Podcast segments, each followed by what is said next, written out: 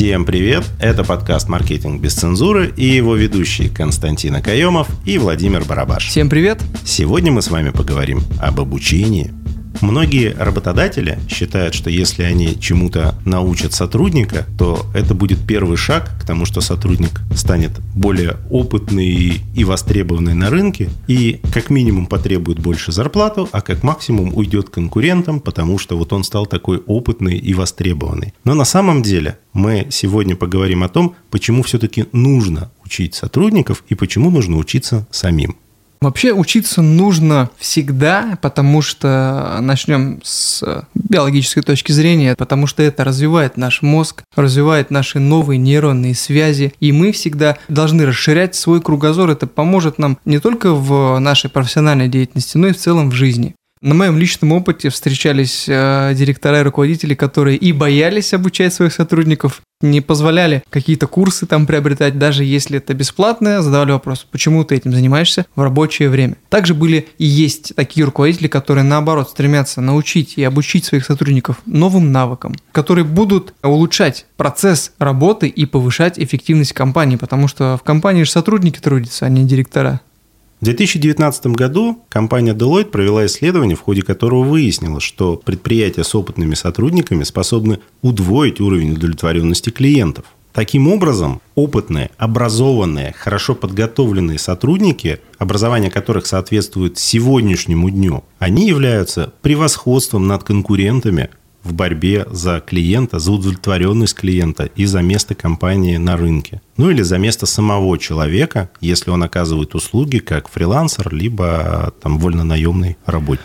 Стоит отметить, что под обучением нужно понимать э, не совсем вот это привычное для наших руководителей и директоров, когда собирают все отделы компании и проводят так называемый тимбилдинг. То есть это укрепление корпоративного духа, это тоже проводить э, необходимо и нужно, я считаю. Например, туристические походы, какие-то совместные поездки. Кто-то этого избегает из сотрудников и считает, что я и так их вижу каждый день на работе, еще и с ними на отдых ездить. Ну нет, с меня хватит. Но надо добавлять еще и как раз-таки вот такие образовательные моменты в отдел маркетинга, обучать новым инструментам, новым каналам и так далее. То есть отдел пиара, ну, в общем-то, каждый отдел должен обучаться и понимать, что все работают на благо компании. Вообще создание творческой среды в ходе обучения своего персонала – это одно из перспективных направлений, которое на Западе уже существует, к нам оно пока еще только идет. Тем не менее, в рамках внешнего ли обучения, либо внутреннего какого-то там корпоративного университета, где повышается квалификация, неважно в каком направлении у сотрудников, формирование комьюнити вокруг этого, какая-то там тусовка, в которой происходит обучение, где люди могут обмениваться вопросами, идеями.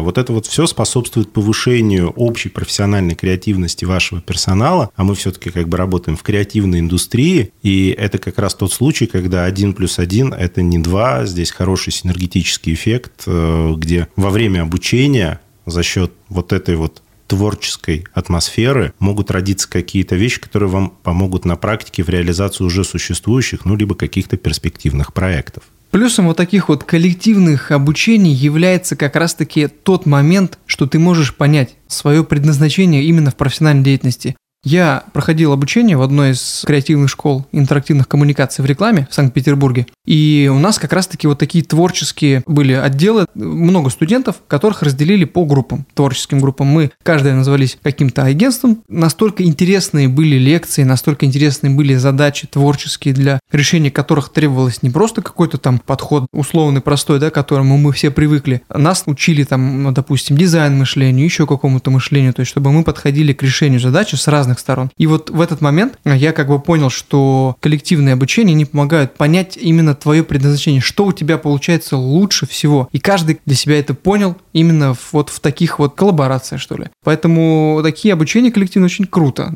Кроме этого, обучение позволяет еще выстроить связи. Потому что, когда вы занимаетесь с людьми из смежных областей, разных структур, Это такой нетворкинг, который может вам позволить не только получить знания здесь и сейчас, но и обзавестись какими-то связями и знакомствами, которые позволят вам реализовать свой проект в будущем. Возможно, совместные какие-то работы сделать. Либо кто-то из людей, с кем вы учились здесь и сейчас, окажется либо вашим заказчиком, либо вашим подрядчиком, наоборот, на выполнение какой-то задачи. Плюс это хорошо воспитывает все равно командный дух, и вы привыкаете работать не как отдельная какая-то единица, а как коллективный разум. То есть вы вливаетесь в команду и учитесь работать в команде. Это очень достаточно важный навык. В жизни поможет. Даже если вы выбрали индивидуальное обучение, где вы изучаете какой-то навык, особенность, это уже развивает вас как специалиста, дает возможность вам получить новые знания, повысить свою конкурентоспособность, расширить свой кругозор, опять-таки получить обратную связь от преподавателя, который вам читает этот курс, изучить его опыт в этом направлении, его